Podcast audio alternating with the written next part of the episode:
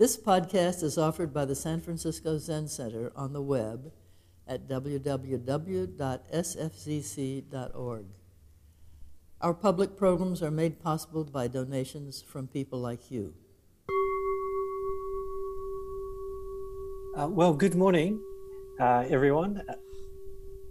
So nice to join uh, you in. Uh, uh, I'm further south from you in Los Angeles, but uh, very nice to join you uh, by this uh, method. Uh, I believe I last time I visited San Francisco Zen Center was when the book American Sutra first came out in 2019. what Kodo mentioned, and so I'm glad to join you now and see some old friends on the on the video and uh, well, I'd like to uh, today give some kind of uh, uh, talk, Dharma talk or Dharma message that uh, uh, well relates to some things that I'm working on around a, a Buddhist monument right now. And usually, you know, sometimes I give, I get the guidance of like, everyone is right now studying, like a couple weeks ago, Green Gulch asked me to see, and they were like, everybody's studying Sandokai, so you should say something. So I did something like that. But San Francisco gave me very lot of freedom uh, to say whatever I want. So today, if you don't mind, I'm going to share with you some things that are on my mind and alive for me in my uh, thinking and practice of Buddhism. And uh, it's, it's, it has to something to do with uh, building this monument.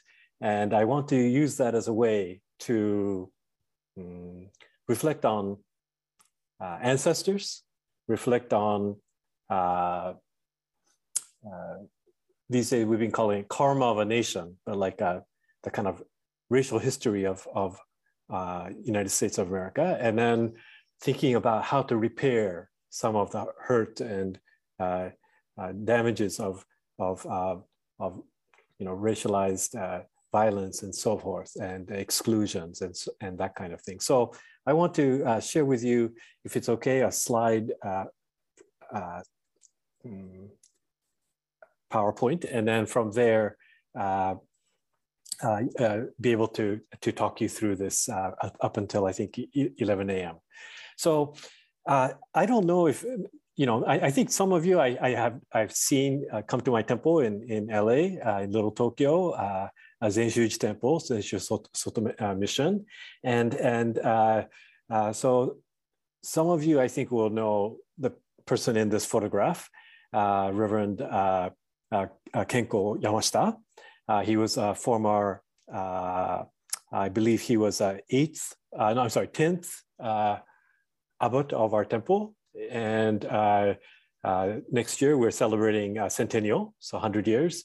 And then he was a 10th one, abbot, and an eighth, uh, uh, Kaikyo uh, uh, uh Fukyo Sokan, uh, so the bishop, bishop of North America, Soto Zen Buddhism.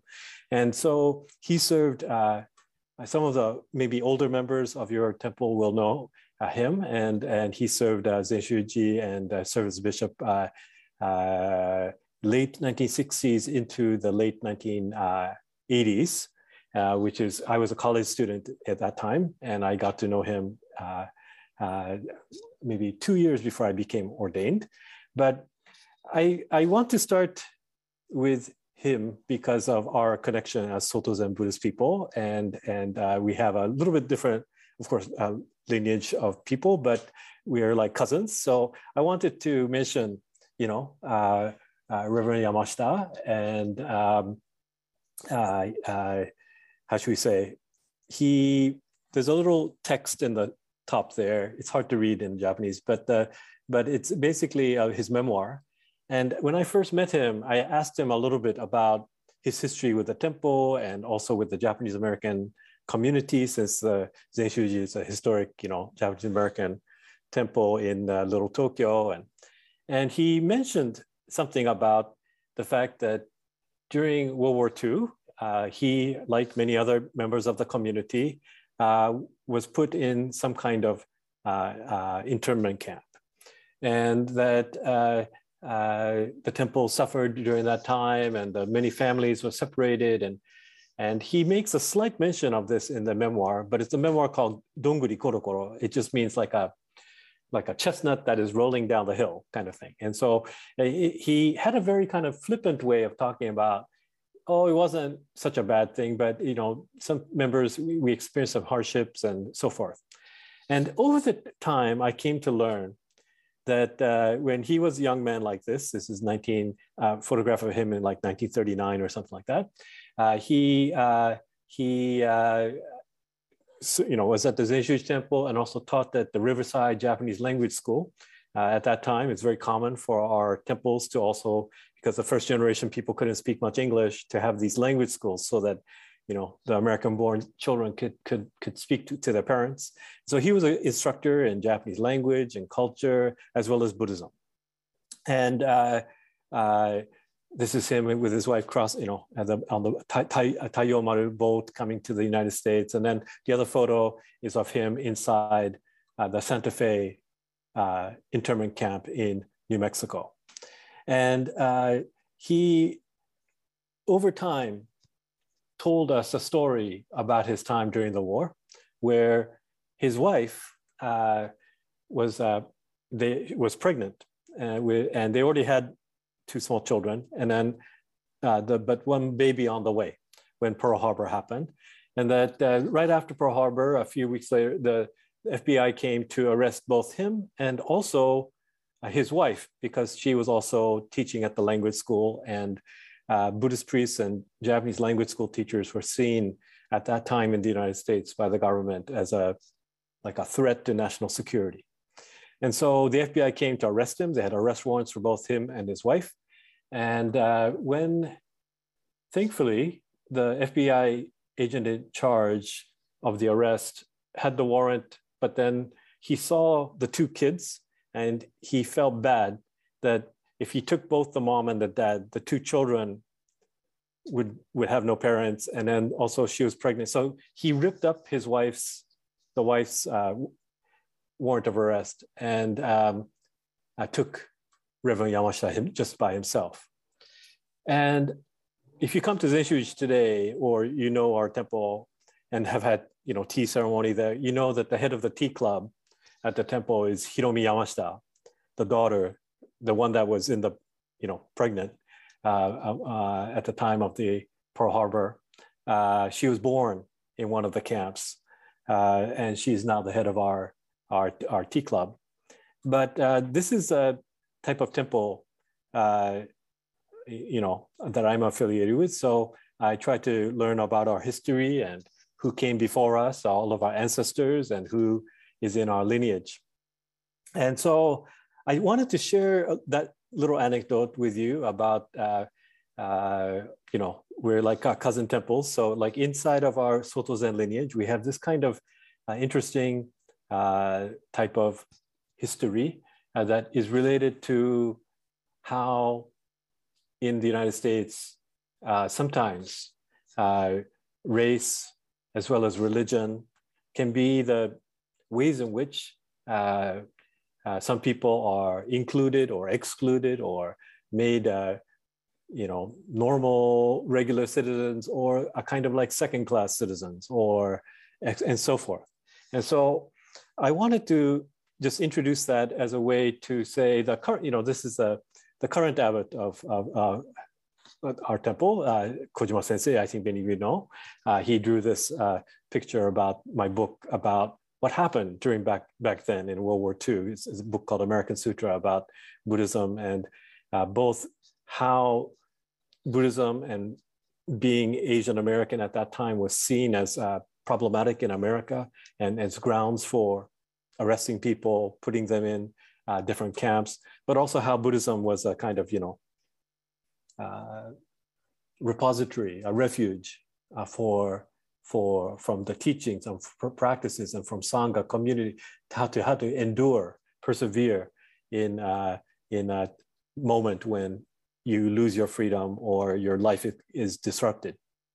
And so um, uh, I'm just going to reference briefly this uh, historical moment about the different camps that people went to. Reverend Yamashita went to a whole bunch of them, the one in Santa Fe in New Mexico. And eventually he reunites with his family in a place called Crystal City in, uh, in Texas, where it was called the Crystal City Family Reunification Camp. But it was one of the places that uh, these you know, families that have been separated were able to come together, still behind barbed wire with armed guards, but at least they're together again.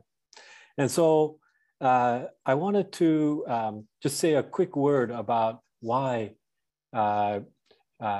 people, our temple, you know, and other temples vandalized during World War II, uh, why people were, uh, uh, you know, picked up and why temples had been under surveillance.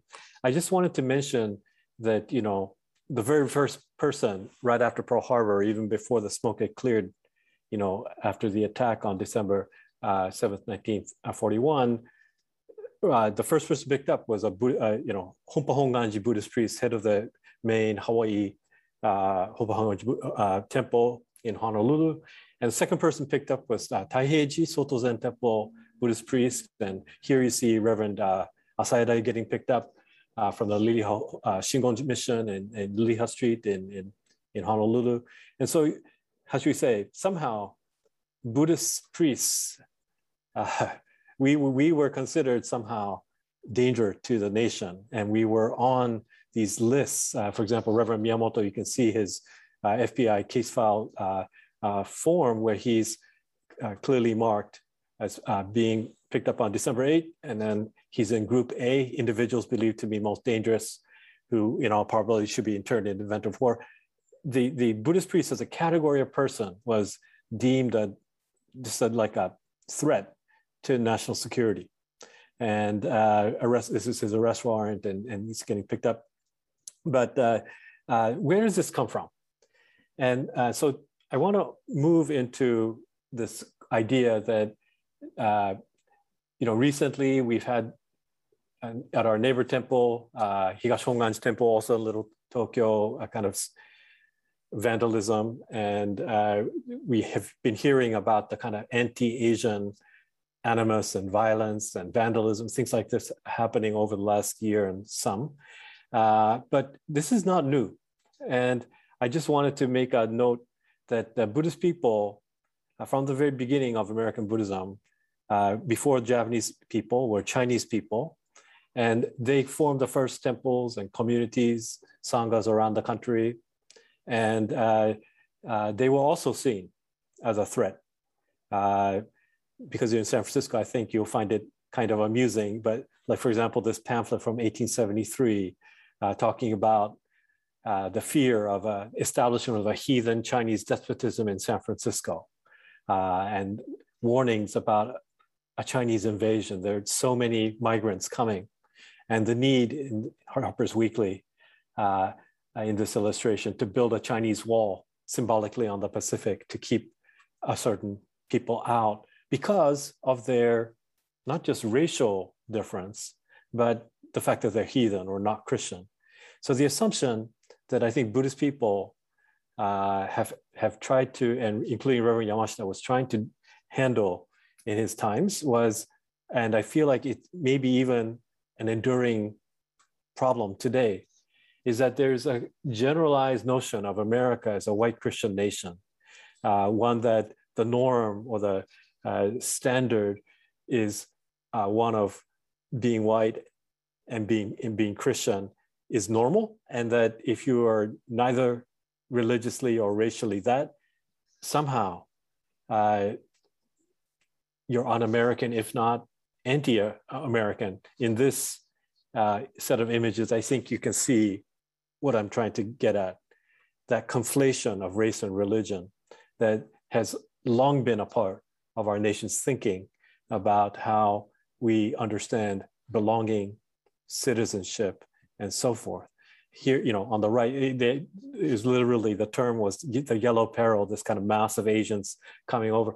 And here it's symbolized, right, by the by the Buddha appearing in those dark, ominous clouds, approaching a land of illumination, a land illuminated by the Christian cross, and this idea of a threat uh, that is coming from the yellow peoples or the Asian peoples. And in, during World War II itself, that same you know thematic in another different popular magazine um, you can see this, you know, militarized tank with the Buddha on top of it and a samurai figure in the back, that kind of idea of the Japanese and Buddhism and the and kind of military attack, uh, all kind of coming together. And I think when I talk to my Muslim American friends, uh, especially post 9/11, they also get conflated that way of like somehow their religion is somehow linked to some kind of threat to national security. And it's all kind of lumped together in these kind of large groupings of, of masses of people that are somehow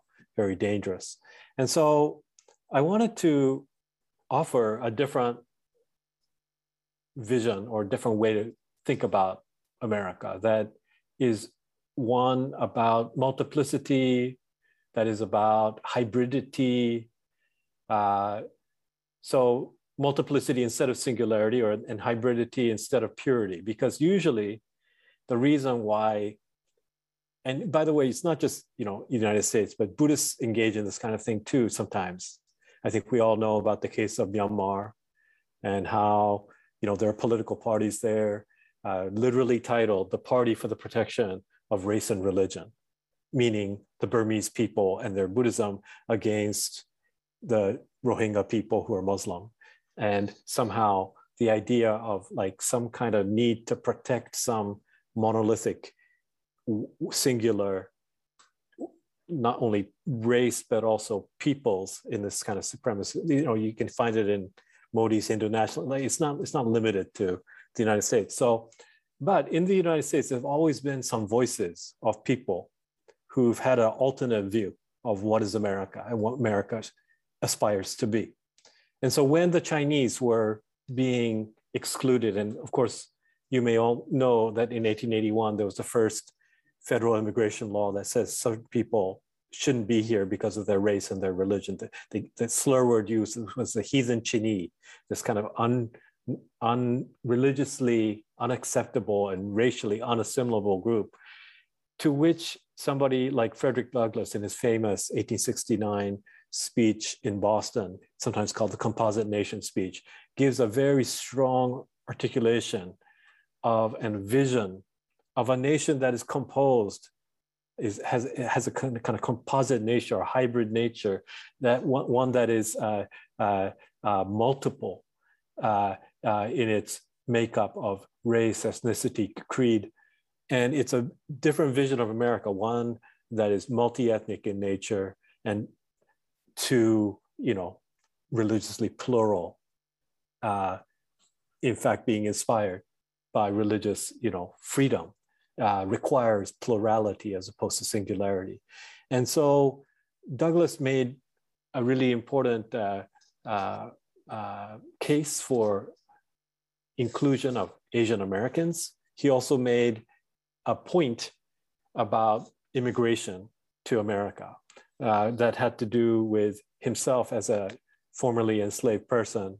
He, you know, he became known as a great orator and, and thinker, but of course he had his own life as an enslaved person and, and great abolitionist. He, he, he gave a vision uh, that uh, uh, I, th- I think is to me like a Buddhist vision, and it's kind of reflected in you know, Reverend uh, Imamura Emio's uh, comments about the hybrid, hy- hybrid and mixed race. Like, you know, today Japanese Americans uh, are about 50%, 1.3 million Japanese Americans, about 50% are multiracial, Black and Japanese, Latino, Latino Japanese, uh, the white, lots of different mix, mixture of people.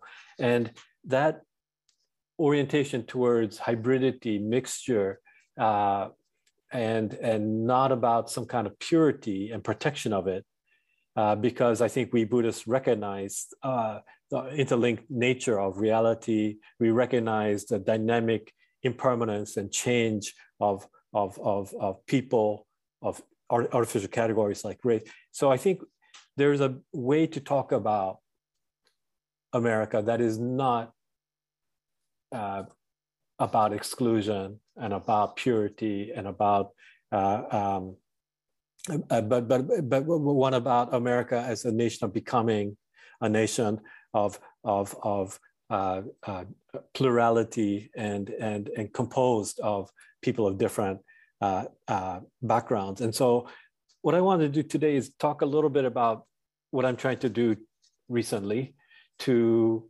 to think about issues about Buddhist approaches to race relations, to reparations, to uh, remembrance about America's racial history.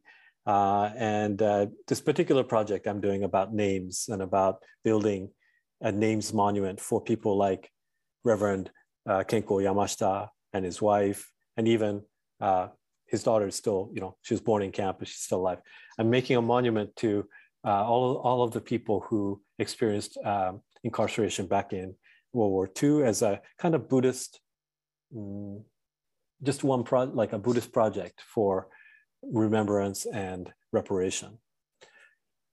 So before I talk about that in particular, I want to kind of zone out for a second and talk about kind of ways that we, you know, what are the tools we have and the ways to see things analytically from a Buddhist uh, perspective when it comes to trying to reflect on and reckon with America's racial past and where we are in the present.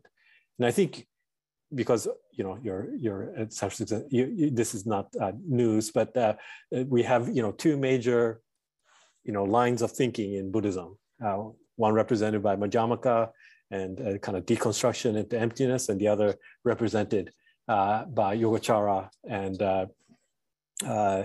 uh, uh, uh mind only, and, and, and, and the kind of uh, idea of, of being able to imagine worlds. And so we, we, on the one hand, you know, every day we, we, we chant, whether in Japanese or I guess in the English way, you may also chant this uh, uh, no eyes or ears, no, all of the the no's in our tradition, uh, the, the, the, the, the, negation and the, and the deconstruction of things we imagine to be real or solid or permanent, or we, we deconstruct it. So that's the, you know, from Nagarjuna on, very important line of thinking in our lineage. Uh, and then we also have, as you, as you can see uh, here in the uh, quotation from uh, uh, Pratyutpanna Samadhi, uh, that, that, that, that, that we ha also have a lineage of thinking that because it's empty, our world is uh, playful and we can imagine things. And in fact, imagination is a creativity is a kind of a major way to also get past our karmic, you know, things we inherit as uh, stuck things, stereotypes, and uh, artificial notions of things. That uh, sometimes uh, having a, some creative or imaginative way is uh, also a very important way to to freedom. So we have two styles of of, of analysis, and and and so what I want to do today is kind of maybe lean uh, well, talk a little bit about these two things as, as and then lean into one uh, a little bit more. So on the emptiness side, this is something, and, and this is how I'm going to eventually I'm going to connect it to why ancestors and what, whatnot. But in our own lineage, you know, in Soto Shu lineage, we have idea of emptiness or enso, empty circle as the circle before you know, Shakyamuni uh, Daiosho, uh, Makakasho Daiosho, the Ananda, that we chant all these names in our lineage and that, uh, and that uh, we understand ourselves to be in some kind of uh, line of transmission and line of teaching and line of uh, uh, uh that, that, that is, that is, uh, that is, that is ultimately also linked to, to, to the empty circle. And so uh, you know, we, we, we have many, many, how should we say, teachings and images from our history and our lineage. Uh, very, of course, famously beyond Kechimyaku is, is, uh, uh, the Ten Oxherding uh, pictures, and we see the Enso there, and very important, you know, kind of commentary about about the um, uh, how ultimately uh, uh, we we join the ancestors when we when we uh, understand this aspect of of uh, uh, of ourselves, and and and then, but that that but that uh, also, we are also uh, uh, just as we are, and we are also as we come in in a particular karmic you know formations, and so I've been trying to think out of all of that how to think about reparations, racial reparations, how to deal with, when I say all of that we hold, I mean like, uh, so you know, we have a book club that I've been running with another professor in African American study and so forth. But then uh, he, this is a, the what I wanted to try to link it back to lineage and ancestors and uh, why we sh should care about the karmic you know, imprints that we receive from those who have come uh, before. And, and this is a photo, well, one is about this uh, in Little Tokyo, a group of Buddhist people got together uh, uh, uh in the in the period when when uh, we were uh, how should we say linking what Asian American people and also uh, other Buddhist people in general can can say and do regarding the uh, issue of, of, police violence and uh, uh Black lives. That that that that uh, that discussion, and I, you can see on the left hand side, I've got a, a certificate in my hand.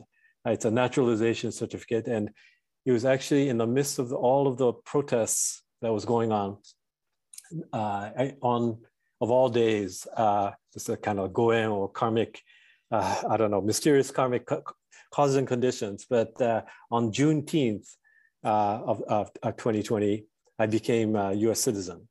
And, uh, you know, that day is really about the history of delay, right? That news about the abolition of slavery gets to Texas, that part of Texas a little bit late. And there's always this kind of story about America aspires to certain ideals, but it's late in getting there. Uh, and the, or takes time. And, and, and, and, and um, uh, one of the things that I've been thinking about a lot about, about citizenship, especially, you know, because I'm a new citizen and uh, is uh, these uh, comments I sometimes get from inside, you know, immigrant groups and communities like, hey, Doug, I know you're talking a lot about America's racial past, but we weren't, you know, our ancestors weren't involved with that. We weren't enslaved people. We weren't slave owners. We weren't this. So why should we care about those type of issues? We have enough problems as, you know, so, so so I've been thinking about that a lot. Why should everybody these days still care about the legacy of uh, racism, how it's embedded and structured into even, you know, they had these enduring qualities that prop, kind of pop up again and again, even in our current times. Why should we care about all of this? And uh, it's a big, coin, you know, it's a, it's a good question. And so I've been talking a lot with uh, Larry Ward, one, one of the teachers in the uh, Plum Village uh, lineage. And we've been doing a lot of meetings and uh, thinking through. He wrote a very, very nice book I'm going to recommend to everybody if you haven't read it. It's called America's Racial Karma. Um, but the, the term, the karma of a nation, it originally, I, I learned about it some, you know, many years ago when I was doing research for American Sutra uh, about uh, a term, this term that was raised by Reverend uh, Kyoshiro Tokunaga of San Jose Buddhist Temple, Jodo Shinshu Temple in the Bay Area. And uh, he, uh, like Reverend Yamashita, was taken right by the FBI uh, to one of these internment camps. And he was very ill on the train ride. And one of the uh, African American train porters kind of nursed him back to health. And also during that time, talk, they had had a chance to talk about you know what was happening and reflecting on different communities uh, uh, you know experience of of uh, racial discrimination and so forth and uh, after the war, he went to the same camp as uh, Reverend Yamashita in Texas. And at that time, they had, I guess, trains were like segregated into black and white, and he didn't know which section to go to. But because of his conversation with Black Poor, he went to the black section. And uh, after the war, he would talk a lot uh, about this idea of the, that it's not just individuals, but that nations have a karma and that we inherit that. Uh, and so when I think about things as a newer citizen, I talk to different people about what have they inherited in their minds and in their bodies, both the positive things as well as negative things that we inherit from those who've come before us, our ancestors. Uh, what can we do to to take all of those ingredients and in you know dogen Tenzo kyokun way cook it into something worthy.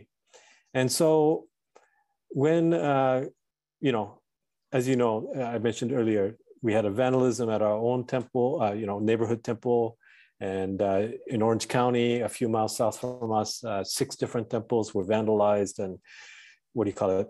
Graffiti was put on the statuaries outside. Some people put jesus on the back of the uh, one of the statues. Um, you know, people like in your neighborhood in San Francisco, you, pe many people saw that security camera footage from earlier in the year uh, about the Vicha Ratanapakdee and the being uh, kind of attacked senselessly, uh, Thai community coming, you know, Buddhist community coming around to help the family and and the Atlanta shoot. There's so many things that have been happening, and I realized that one of the things that uh, we often face in these things is because Asian people or Black people, like somehow is seen as some kind of amorphous group. Remember those like that that wall, like these heathens that are coming. Like it's just it's like nobody can attend to people carefully as a jewel in the jewel net of Indra, but it's just this murky, you know. So it's not as particulars, but and so there's a whole history at, at least with Japanese Americans and Asian American, you know, of like during the camp days, you just a number, you get a tag with a number on it. Uh, the other things are called bango. They, these, you know, the first Japanese that came to America and settled in Hawaiian Islands, they work on the sugar plantation. No, nobody cared about their names. They just, know, just was a number 405, 7369, like that. And so I started thinking these days, you know, about uh, say their name, like a lot of importance about uh, names. Uh, in one of the most important books on Black reparations uh, by um, uh, A. Mullen and, and William Darity um, from Duke, uh, from Here to Equality, they, they put the photograph of the names of those who experienced racial terrorism in the American South in the form of uh, lynching. And this is so-called national, you know, formally the National Memorial for Peace and Justice, but informally and more commonly known as the Lynching Memorial in in in uh, in Alabama, uh, where you know the names from each of these different counties uh, in the American South where lynching happened. There, they did the research to find out the names and honor the uh, individuals, you know, not just a mass of people, individuals who experience uh, this kind of thing. And this is the kind of way of doing, you know, there's reparations in the kind of like Christian sense, there's reparations in the kind of fiscal sense. Uh, uh, but I think there's something a little bit different about this kind of reparations, about remembrance and honoring and ancestors. Um, so when I say Christian sense, I, I mean like originally the word reparation comes from the, you know, the Catholic tradition. Uh, reparations for the Mass of Christ, you know, in the in, in the French uh, uh, late medieval period, there are lots of these things to atone for original sin. The idea of that, and you know, Martin Luther King often referred to that kind of idea of a slavery as America's original sin, uh, the need for uh, recompense fiscally, you know, 40 meals and eh, acres and a meal, but that that check and bounce. So there's many things that refer back to that kind of idea. But I think there's a different way that we can, as Buddhist people, understand reparations and racial repair work that is not Christian based or isn't based on some kind of idea of this is the originary. Because I'm always like, but wait a second, genocide of Native American, you know, that's earlier than say, you know, transatlantic slave trade. Like it's it's not like there's one only one singular thing. It's a bunch of interlinked histories uh, that constitute uh, America's racial past, and we need to think in multiplicity and not as some kind of singular origin, as in, you know, I think a more Christian way of thinking. And so I've been thinking about names in terms of, you know, Buddhist practice of Nembutsu. Uh, of course, in Sotoshu, we don't uh, chant in quite the same way uh, as uh, my colleagues in Jodoshu or Jodoshinshu or whatever, but uh, you know, in their lineage, so important uh, and we do it too, where we chant the names of the Buddhas. We also chant every morning the names of all the ancestors in our lineage. And, uh, you know, originally, Buddha Anusmriti, the idea of Anusmriti, the, the, the originally Nen meant to, to visualize, to make appear by your imagination the Buddha who is no longer there. Because the Buddha, you know, was there and then left teachings but died. And so we sometimes take refuge in the teaching, you know, Dharma, but we also try to recall and say the name of the Buddha to, you know, make the Buddha alive today. And so it's a Buddha of our past, but it's also our own Buddha. We come to come to actualize it uh, when we when we when we utter things. Uh, so this is the power, you know, in also our Sotoshu tradition. So we have very strong influence from from uh, uh, mantra mantra mantrayana and and and, and esoteric Buddhist uh, lineage tradition of utterance as a way to make something absent real, manifest, actualize. So that's why uh, some of you from San Francisco also joined me. Uh, you know, when we went to do some protests some years ago now, uh, when the former Japanese American internment camp was going to be used for uh, Central American migrant children. Uh, uh, more recently, Fort Bliss in Texas, and earlier this was Fort Sill in Oklahoma.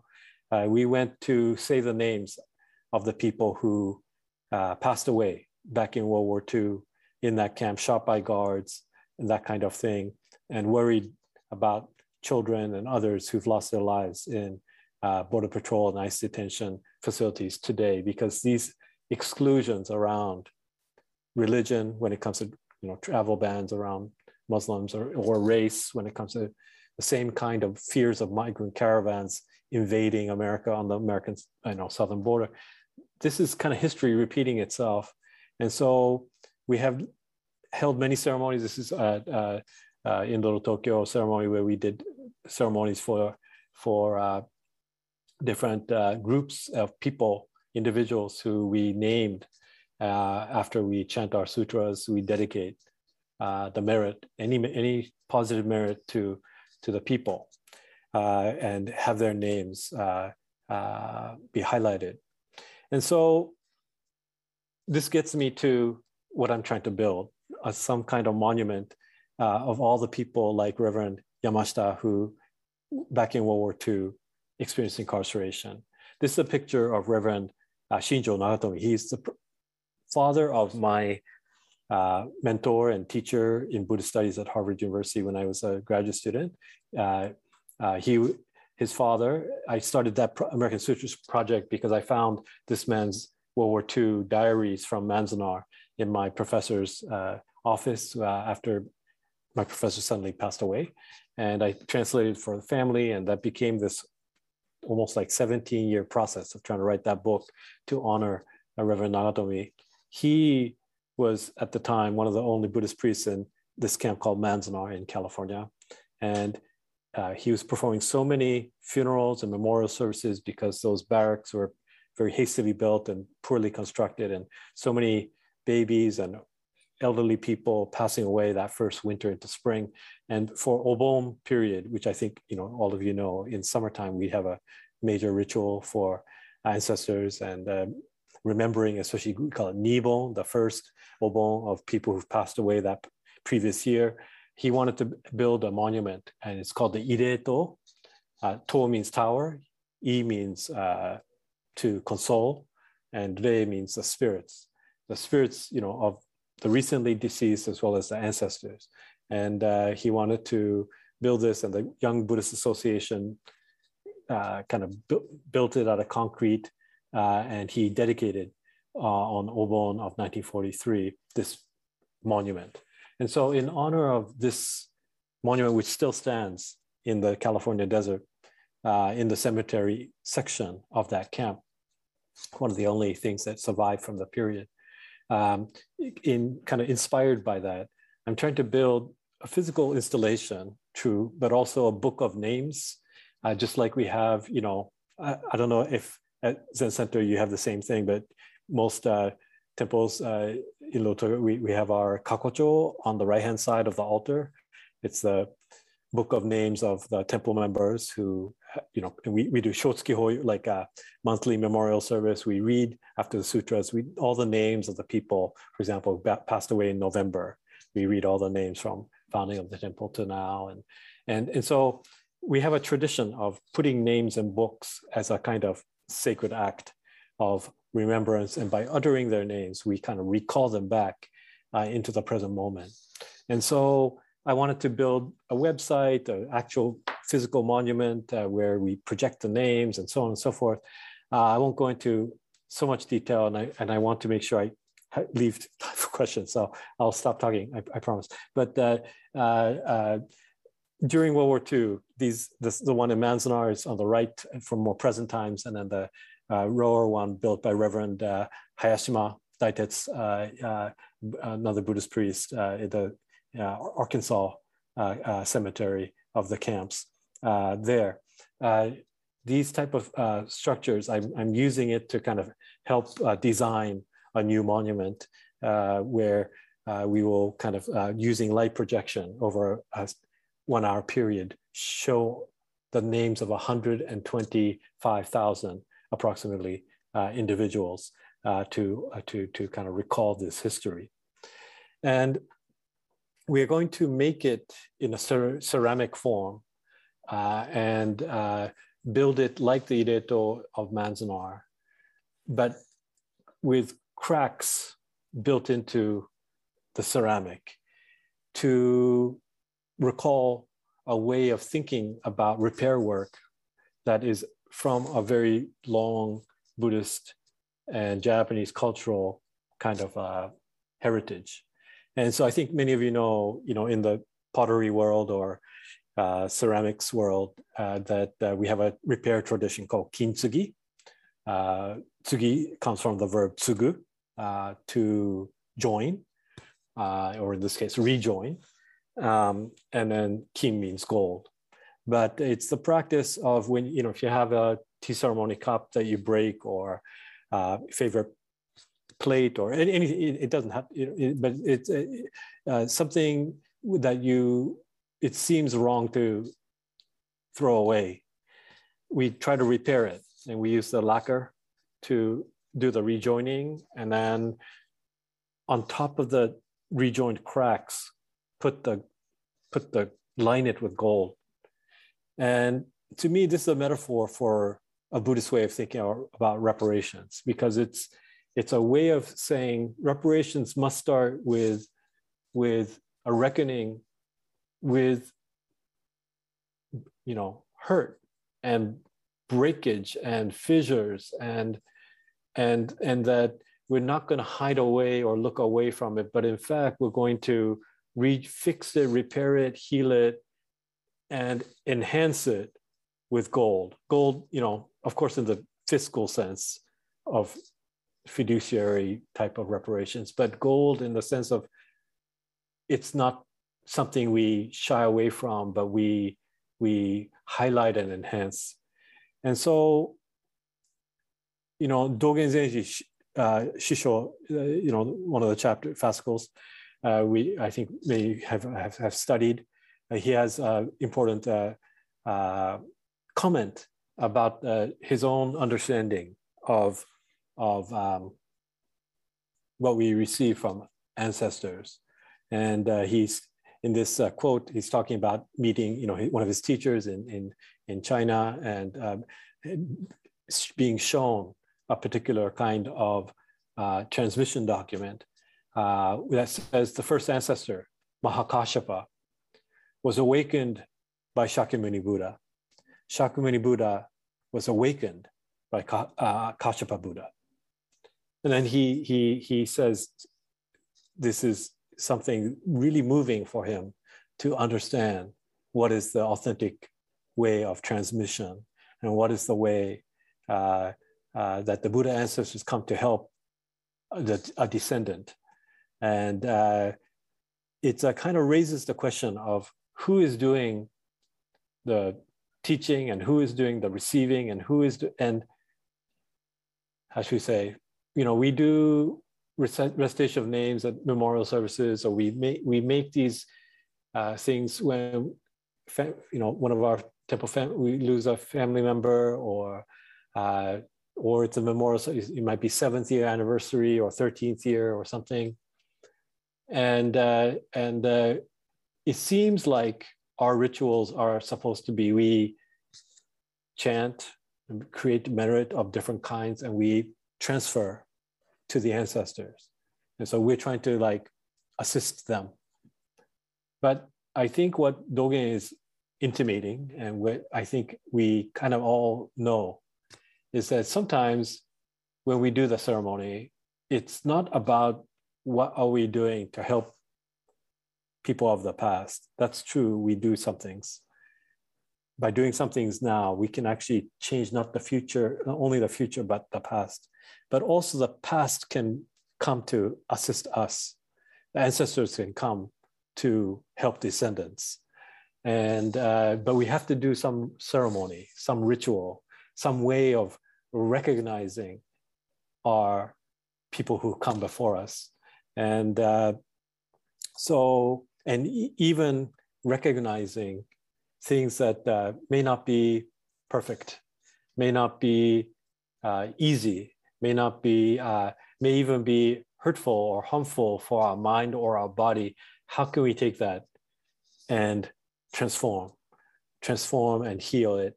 Uh, is to me a big question for us.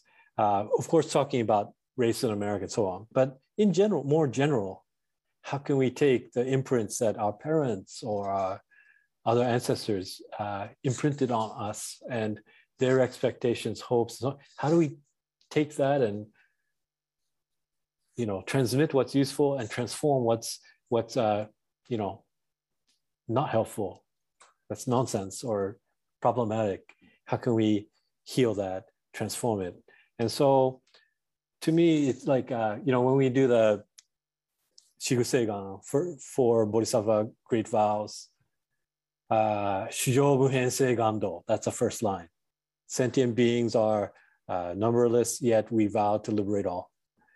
It means that uh, it's a it's one line that suggests like, oh, we are the doing the vow or we are doing the liberating. But actually, for this process to work, as Dogen is into me, sometimes, yes, we assist and we recount, we figure out how many hands we have, thousand arms of count, like how many eyes and hands, and we try to. But other times, we're the recipient, we're the we being helped. Ancestors are helping us, other beings are helping us all the time, and we have to recognize that too. And so sometimes you have to be the recipient for somebody else to be the bodhisattva. And sometimes we take that role and we flip back and forth uh, uh, freely. And so that's the kind of work we may need to do to in ceremony, in our thinking, in how we how we take all of this karma that we have inherited. Um, you know, I think this formula I, I use for my youth classes. Uh, you know, we have a uh, young people, high schoolers, and we're like I always say Buddhism is uh, uh, wisdom times uh, compassion equals freedom. Very simple, like formulaic way of talking about Buddhism. But uh, uh, I always say in America, let's use the word freedom because American people, uh, if you use awakening, enlightenment, liberty, they may not. But if you say freedom, nobody be against it. So let's say that that that's the goal of our our lineage and our Buddhist, our Buddhist faith. But that we have two big, you know, messages. One is about seeing things correctly. So that's wisdom. And then having the heart to feel each other's pain and joy and everything, uh, compassion. And so we have to multiply that together to, you know, like a two wings of a bird to fly to, to, to the sky or to freedom. And so sometimes it's about perspectival change that, that something can change sometimes karma we can we can handle it by just reframing or just changing something. And other times it's about the feeling we have with each other as a interlinked you know uh, sangha or community. Uh, and so maybe with that i will just uh, end my random thoughts. Thank you for listening to this podcast offered by the san francisco zen center. Our dharma talks are offered free of charge and this is made possible by the donations we receive. Your financial support helps us to continue to offer the Dharma. For more information, please visit sfzc.org and click Giving. May we fully enjoy the Dharma.